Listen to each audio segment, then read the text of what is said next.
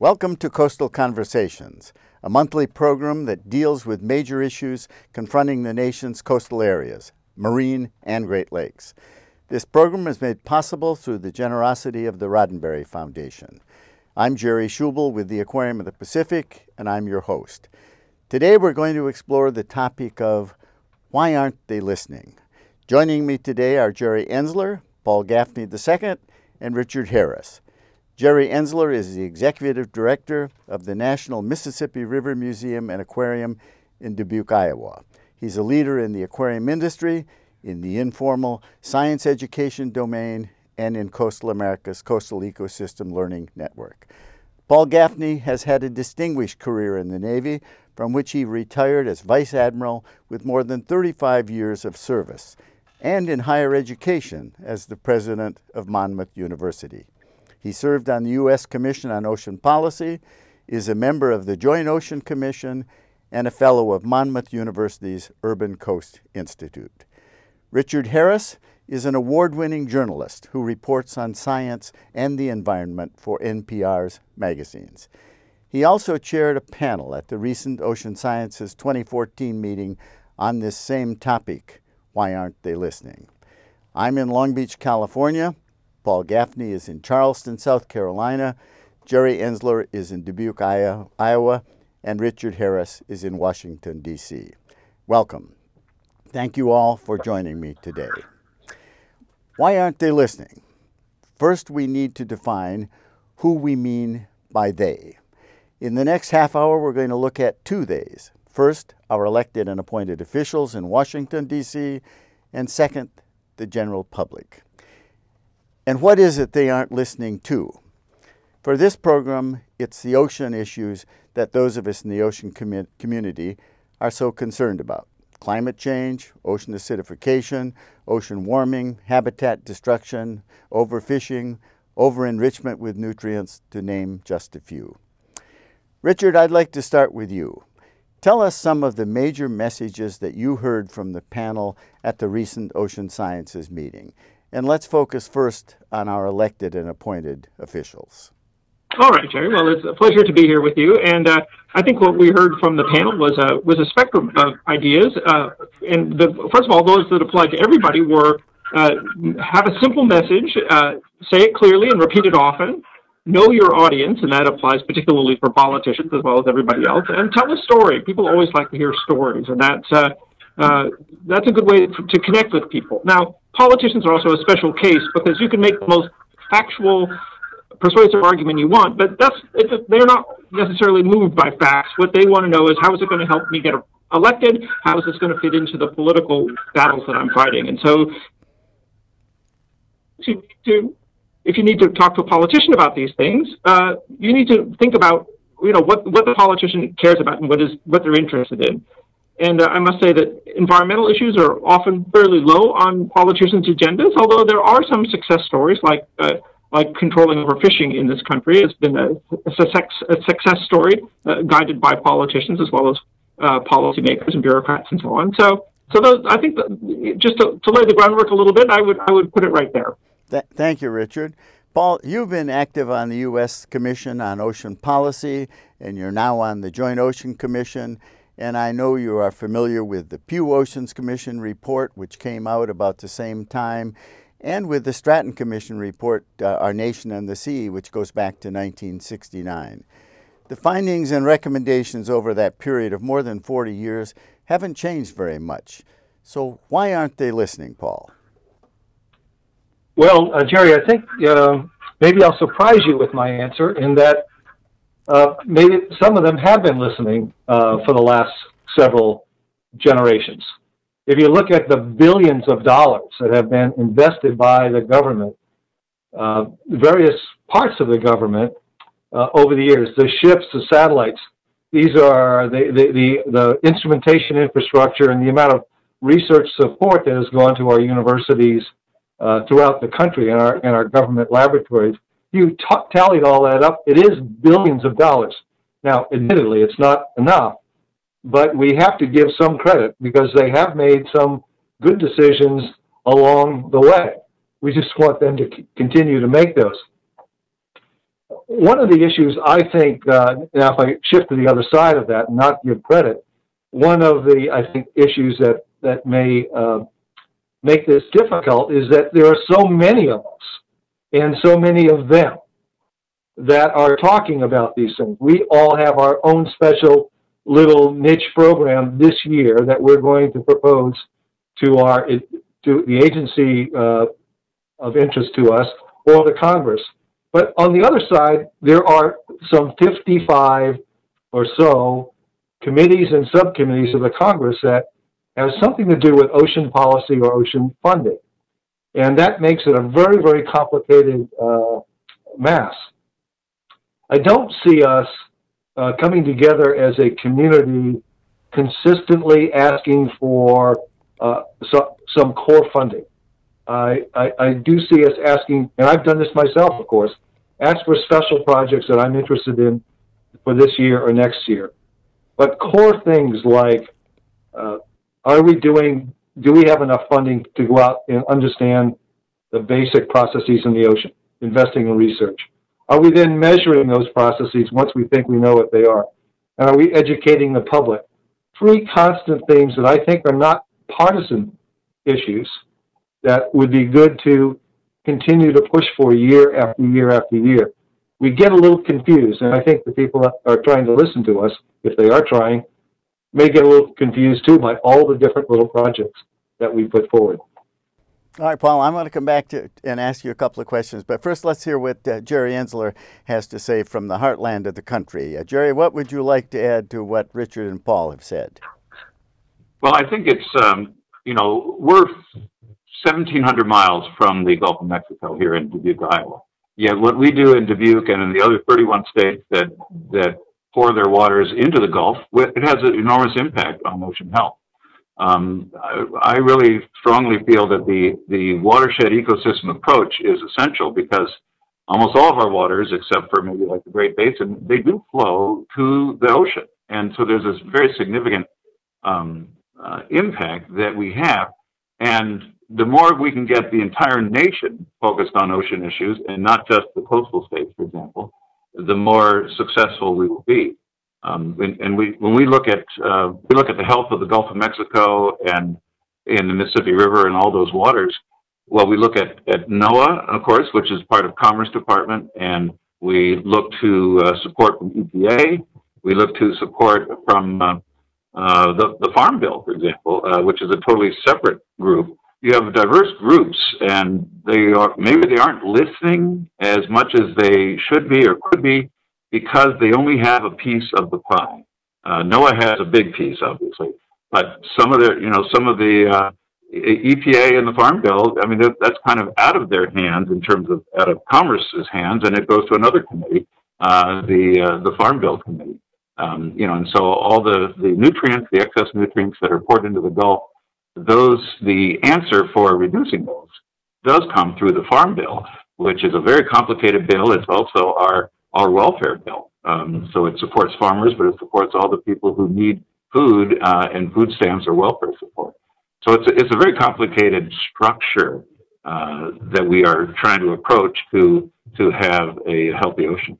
All right, all, all very good points. I want to come back to the the recent ocean sciences meeting, and um, before before we talk about the how scientists are or are not trained to be good communicators, it, it seems to me that the big challenge is that the federal elected and appointed officials pay attention to what's on the national agenda. And our issues are not really on the national agenda. Jobs, unemployment, the economy, uh, terrorism, etc. Um, Paul, you've had some thoughts because you've expressed them to me. How do we get some of our issues on the national agenda so they will get more attention than they do now? Well, um, I think you you know that uh, I may not exactly agree um, that all these uh, members of Congress and the administration are only worried about national issues. They certainly are, uh, but they also have to get elected every two years or every six years or get appointed uh, by uh, by the by the president. And I think that there is uh, quite a bit of influence that can come from the local community. And so, if you were to ask me at the end, what would I leave behind? I would say, go after those coastal states uh, first. I I do agree with Jerry's very uh, uh, good comments about the Farm Bill and about what's going on in the Midwest and what it's done to the Gulf. And these were very important issues during the Ocean Commission. But I think there are so many uh, members of Congress and, and Senate that can be reached, and you can make, one can make this a, this national problem, or this national challenge of the ocean, a local issue at the voter level. And I think people uh, should, uh, should be doing that. And I, th- I would agree with you. That's one of the places where I think we have to do much more. And as Tip O'Neill reminded us, all politics is local, and certainly we can, can relate uh, some of these coastal issues to, to the economy, whether it's uh, uh, tourism and, and, so on. Now, one of the, the, the, arguments that was made in Honolulu by one, two of our panelists was that scientists aren't trained to communicate with non specialists, whether it's policymakers or the general public and that we need programs to make scientists better communicators. I think that that does have, have some merit. And um, Richard, you interview an awful lot of scientists. What, what's your take on those of us if, trained as scientists, whether we're good at communicating or not, and what would you recommend? Well, certainly there's a very broad spectrum of people with, with communication skills uh, in science, and I often have to coax people to use plain language uh, when they're when I'm interviewing them for a broadcast for National Public Radio. Obviously, we reach out to a very broad segment of, of America. So I think absolutely it's worth spending some time and effort thinking about what you want your message to be and how you want to how you want to present it. I mean, you what is the old expression? You only have one chance to make a good first impression, and uh, and I think that that is often the case when a scientist encounters a policymaker. You have there you are, you have your your elevator moment, if you will, and you have to make sure that your ideas are condensed down well enough that you can express them before the elevator gets to the next floor. So I think those are those are important skills. I also think that scientists maybe beat themselves up a little bit too much about communicating with uh, with members of Congress. I think the most important thing for scientists to do is do the science and make sure that, that it's out there and available because there are other segments that are good at communicating, whether it's advocacy groups or people like yourself. There are talented people who can who can be the public face, and so not every scientist needs to uh, feel that it's their responsibility. But but if they have the gift, they should certainly uh, employ it if they can and I would agree. I think the first responsibility is to do their, their science. This came up in Honolulu. Uh, you want to get promoted and tenured uh, so that uh, you're, you're going to be able to play these role, larger roles maybe with society. I want to underscore that listening is something one chooses to do. It's an action, and we listen to what interests us, is important to us, and is relevant to us. And I think we sometimes forget that when we deal with elected and appointed officials. And I think, Paul, your comments were right on. We have to connect our issues to their issues. And while it may be easier in the coastal states, we've got to get to people in the central part of the country. Uh, Jerry, you're, you're in Iowa. You're, you're, you're maybe one of the easier targets in the central part of the country because you're on the Mississippi. And what you guys do uh, in the two thirds of the, the 60% of the country that gets drained by the Mississippi gets manifested down in, in the Gulf. But say just a word about what you do to promote active listening to these bigger issues that affect the ocean. Well, we, uh, we, we try and stay very in the forefront about our connectivity. Um, we have a new exhibit called Rivers to the Sea, and we have a traveling version of that, which is traveling around the country. So it's been in uh, Baton Rouge and Memphis and New Orleans, just opened in Charleston last week, West Virginia, um, all about river connectivity to the ocean as well as commerce and culture and the heritage. Um, we find that a lot of people uh, come from, with a more broader view. In other words, our general public learning, informal learning uh, visitors um, they value the Mississippi and the Gulf of Mexico. Um, they value clean water, but they also value economic benefits and they value heritage um, as as equally important. Um, and so there's a matter of uh, kind of national pride, if you will. Um, you know, we have rivers and and oceans that we sometimes can't can't drink from. Um, uh, maybe we don't want to uh, swim in them. And so these are these are issues of uh, either great pride in our nation or a little bit of embarrassment that we've let these resources go so uh, to to such degradation. So, in terms of then elected and appointed officials, I think some of the, the takeaways I have from what all of you have said is that uh, yes, we need to, to learn how to be better communicators. We have to put the, our own science into a larger context of what it means to society. We have to relate these to the issues that are, are on the national agenda. And we should use partnerships of those who are trained to be communicators. We need to do much more, I think, with social scientists and communicators than many of us have done in the past. So before we leave get the, the part of, uh, of this that deals with elected and appointed officials, would each of you add a, another point uh, to what do you think we need to do to get them more involved in listening?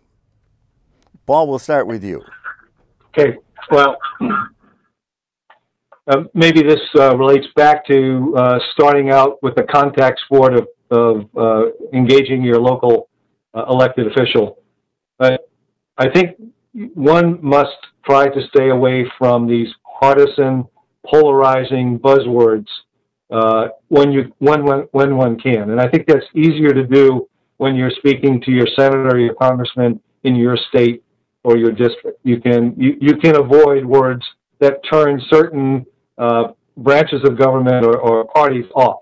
I, I, I would uh, do that. And I, I'm not so sure that uh, all of all of those of us that are in the ocean business aren't good communicators. We have many great communicators around that have had television shows. There are the Ballards or Cousteaus of the world. There are, and there are all the, you sainted people that run and work in aquaria from Iowa out to both coasts that do the very first thing, and that is entertain somebody and perhaps get a hook into their long-term interest in the ocean. Richard, what would you add to what Paul has said? Well, I think uh, I, you should not underestimate the value of persistence. When you watch what happens in Washington and how it happens, often it's people working on the same issue for year after year after year after year before it finally is ripe and ready for action. So I would say, you know, persistence. Keep keep trying. Don't give up. All right, that's good, good advice. Uh, Jerry Enzler, what would you add? I guess I would add that uh, as agencies uh, or NGOs, we go to uh, Congress and want to influence our, our legislator, we're often are asking for something uniquely for ourselves or for our particular sphere.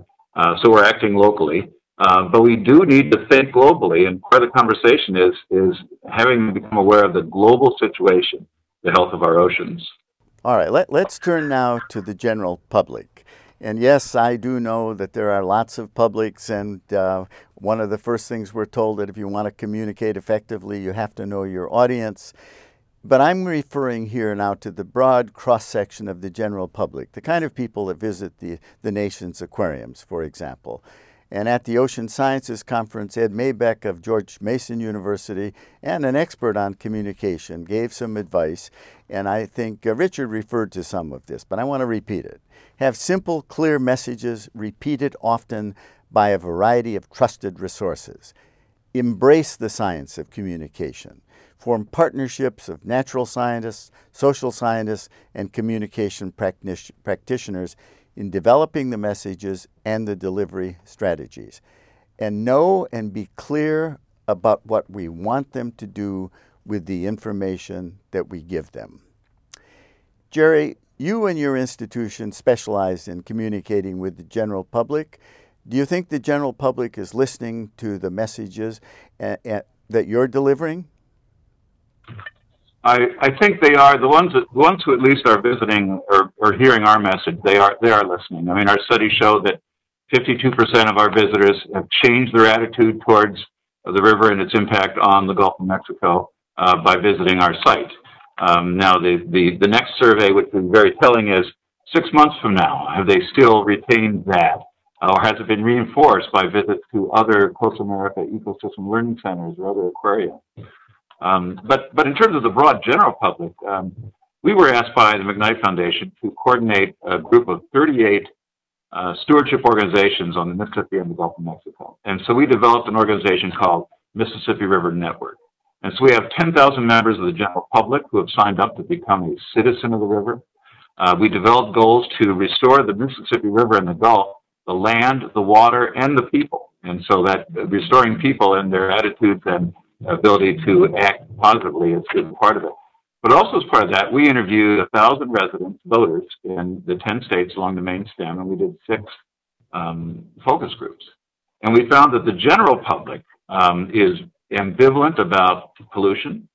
They don't know who actually is responsible for uh, the health of the water in their region or nationally. Uh, they have some ideas, but they don't really know. But they, they know it's not their issue. Um, they they can be persuaded to think, yeah. Mean, if describing a, a program, they are they are saying that they would overwhelmingly support, you know, significant uh, investment like, like three billion dollars. They would support that kind of investment for a clean Mississippi River watershed and Gulf of Mexico. Um, but then when asked how that rates compared to the other issues, um, whether it's global warming or or um, terrorism or security, Uh, again, it falls down to a seven, eight, nine level. So we have a lot of work to do to try and make this a an issue in the forefront for the general public. Thank you, Jerry. Richard, you also communicate with the public, although it may be a narrower cross section than goes to aquariums. But certainly it's an important public. What would you add to what Jerry has said? Is the public listening to our issues? They are they are listening, but they're hearing different stories from different sources. Uh, uh, Ed Maibach, whom you mentioned, was at the meeting in Honolulu as part of a uh, research project with Tony Leiserowitz at Yale, and they've been looking at how Americans perceive uh, issues of climate change. And it's a, there's a real split in this country. There are people who are very firmly on one side of the issue or the other, and uh, and the, the, science is sort of secondary. It's they're looking to the people that they know and trust, and they're listening to what they what they're hearing. So one of the real problems is that there's not a monolithic public, and there's not even a monolithic media. Uh, different media are certainly sending out different messages about ocean issues. Some being totally dismissive, which appeals to people who want to believe that it's not a problem, and and more mainstream uh, media like NPR, and, and, we obviously talk about these issues, and, and we and we try to get people aware of them and, and concerned about them. So it's uh, it's a, it's a little bit messier uh, of, of, a situation than than just talking about how do we talk to the public. Yes, no, I, I would certainly agree. Paul, you you and at Monmouth University and, and now as a, a, fellow of the Urban Coast Institute there, you deal also with a segment of the public, and uh, you had Superstorm Sandy come through that region. What would you add to what's already been said in terms of communicating with the public, whether it's the broad public or a particular segment of it? Well, Superstorm Sandy goes over the top of your head, or pick any other storm, you're at least for some period of time you're going to be a believer. And I think the people in Monmouth and Ocean, peoples in Monmouth and Ocean County in New Jersey and the folks in New York City, of course, are are believers and have been paying attention to this. But a tool that the Urban Coast Institute has been using with, uh, I think, a very well respected polling uh, section of our of our university is to do polls on these issues at least the regional and local uh, ocean issues uh, with our with the people surrounding. And I think when you get a call, you actually think about these issues for a while, and then when the local newspaper or a regional newspaper publishes the results of these polls, it gets uh, more and more uh, people's attention. I think that's a, a nice new technique uh, to add to the array of techniques that that we have. I personally, because look, I was at your, I was honored to be at your aquarium just a few weeks ago, and I saw young people come in and immediately get entertained. And I, you would see three and four year olds draw their whole family in and, and get them involved in the issue. And I think you have such a great uh, tool there to use uh, to pre- present not just uh, pretty fish, but to lead them on to contemporary issues of the Arctic or drilling off our shores or where is it, uh, this is a grisly way to think of this, but where are the, re- the remains of uh, Malaysian Air 370? And, and sometimes I think we forget that having fun is, is one of the times when we learn the most. Uh, and I think aquariums, science centers, natural history museums, all are in this domain of informal science. And I think that our greatest value probably is not imparting uh, detailed information about these issues, but it's getting people interested and excited and aware so then when they leave after two hours or three hours, they go away and, and learn something. I want to ask the question how important is communicating with the general public to getting our elected and appointed officials to listen to our issues and concerns? Any one of you can start. Uh, uh, how important is public communication to affecting decisions in Washington? Who wants to start? Well, I'll, I'll be happy to start. I, I, I think I started with this uh, 30 minutes ago. I, I think that the if the local electorate does not address these issues, the members of Congress will be left to their party's position. And they need to engage, the public needs to engage their elected officials so that they walk in with their own agenda and they're not being led around by some uh, some party platform. All right, R- Richard, pick up on that. How important uh, do you do you think educating the public? Clearly, you've devoted your life to doing this. Is this sure. a good way to influence policy in Washington D.C.? It's certainly important. It's not the only thing, but it is important. I think if you if you you talked at the beginning about wanting to push things up the public agenda, that only happens with a public that cares about an issue. But a lot of things also do happen in Congress that do not involve these big high profile issues. Congress gets a lot of stuff done that sort of under it's sort of uh, that's that we don't that's not highly vis- visible. It's things like funding science, which was men- mentioned earlier, and and doing things like that. That's not the result of a huge public outcry saying we want more money for the National Science Foundation. There's a certain amount of of uh, just agreeing that that's a national priority and it doesn't require public push. But if you want to take an issue like ocean acidification, for example, and make it a critical issue, it's it's not going to rise to the to the political realm until and unless there's a there's a public that deeply cares about it. Thank you, Jerry. What would you add to that?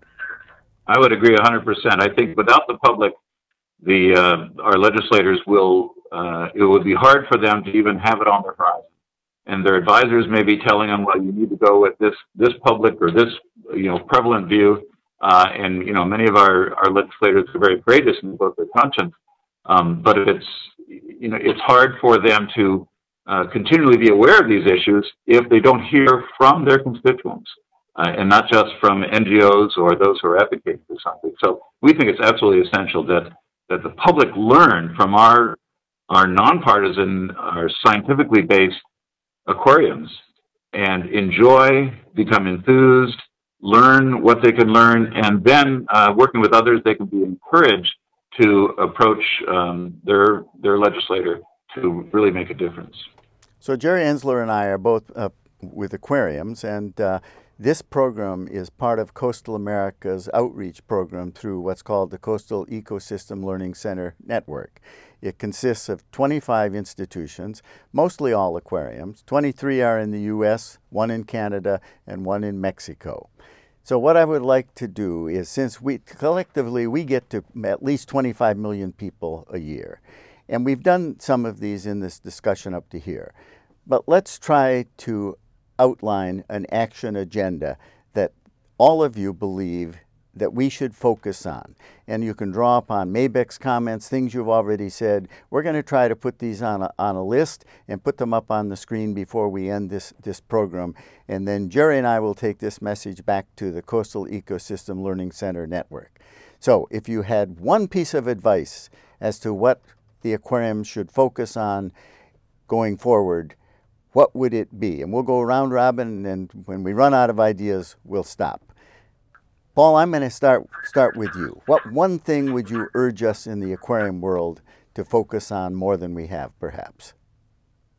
Well, not more than you have, but you must continue to entertain the people that come through the gate. Now, that's the hook. That will that gives you the best chance of making a life friend of these issues. I hope that when you entertain them, that will you will uh, tie in a little bit more contemporary issues uh, that they may be reading about in the newspaper or hear about uh, in television that you can help them make that connection. good point because basically aquariums, science centers, natural history museums, we're very good at more at the timeless issues. We're less good at the timely issues. We, we need to figure out how we can combine our great exhibits with what happened uh, in the Gulf, the recent oil spill there, if, when we have a Superstorm Sandy. How can we include or combine the timely with the timeless? Jerry, what do you think uh, we should focus on more than we have? Uh, well, I, you know, following up on your idea of uh, timeliness, um, in the in the Gulf spill in 2010, we were just opening a 40,000 gallon tank, uh, which would hold the uh, the uh, fish from the um, from the Gulf. And frankly, they weren't ready yet. We were opening our building. It was a major expansion, and um, we weren't. The, those animals were not out of quarantine yet. We said, well, we can just have them look at an empty tank. We could just close off the area, and we said, no, let's recreate the facsimile of an oil spill, and we put oil drops on um, um, like over the acrylic window. So when people would come and look, they they didn't see the fish swimming, but they saw the foils. And we said, you know, think clearly about about what's happening here. And and for them, it was a it was a visual representation. They saw pictures of you know birds that had been felled by by the oil. Um, and it and it engaged in a conversation. Uh, people asked us, "Well, what are you doing? Uh, why are you doing this about the Gulf?" And we said, "Well, here's what the Mississippi River has to do with the Gulf: 200 million gallons of water every second, and that is, is expanded five times over in flood times. Um, and the water that flows through the Gulf of Mexico then goes up the Atlantic coast, and then goes across the Gulf Stream. It goes across the Atlantic to Europe." Uh, so we are so well connected, and sometimes we don't realize it. So that was an example of, of how we were trying to be immediate and responsive to what was happening in current events. And I think that was a great example because typically when we do a new changing exhibit, it'll take us one to two years and a half a million dollars to a million dollars. And um, we, we should put greater emphasis on some of the science in real time, uh, just in time science, where we bring these issues to the public. Richard, what, you, what would you add to this list other than having us recommend to all of our visitors that they listen to your program? Well, I think that for aquariums, obviously, what you want to do is engage people. You want to give them a sense of wonder about the ocean so they'll appreciate them. I think you have to be careful about introducing environmental issues. It's important to do, but you don't want to have the aquarium, you don't want people to say, oh, I don't want to go to the aquarium because there'll be environmental issues and that's a bummer. I don't, I don't, I want to go to have fun, not to be depressed. So if, so when you do deal with these important issues, make sure that your visitors leave with a sense of hope because there are solutions to all of these problems, but uh, maybe very difficult solutions, but they are out there and, and you want people energized to think about those and not just be depressed about the state of the oceans today. I think that's a very good point. There are solutions out there, but I, we do have to make the public aware about some of these big issues because, as we've already said, they're going to influence Washington. And um, we, we've uh, participate with a number of other aquariums in surveys several times a year. And it's interesting, they ask the same set of questions of all the participating aquariums. And as we've added more environmental science, the entertainment value of a visit to our aquarium has gone up it bothers me a lot that the perceived educational value has gone down, but I think it's because they're having fun, they're engaged, they're enjoying things, and they don't realize that they're they're learning. And our philosophy here is uh, we the, the fish are bait to get people to come in, and when they're here, we snooker them into learning something.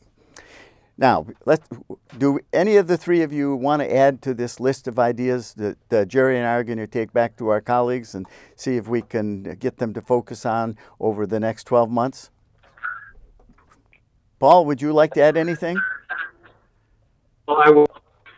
Unfortunately, in Margaret Davidson's office at Coastal uh, Sciences Center in, in Charleston, and we were talking today about other constituencies that may be interested in our issues and influential.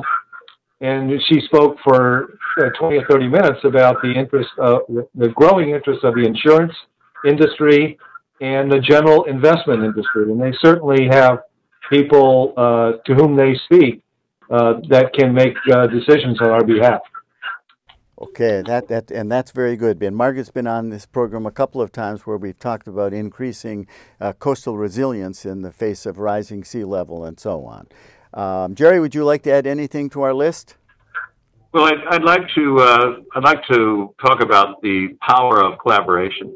Um, we we see our as a coastal ecosystem learning center, we see ourselves as a hub in the Midwest, and so we have reached out to 70 museums and interpretive centers along the Mississippi River along those 10 states. And so we have a, an organization where we share best practices and share messages, and we've even developed themes for interpretation.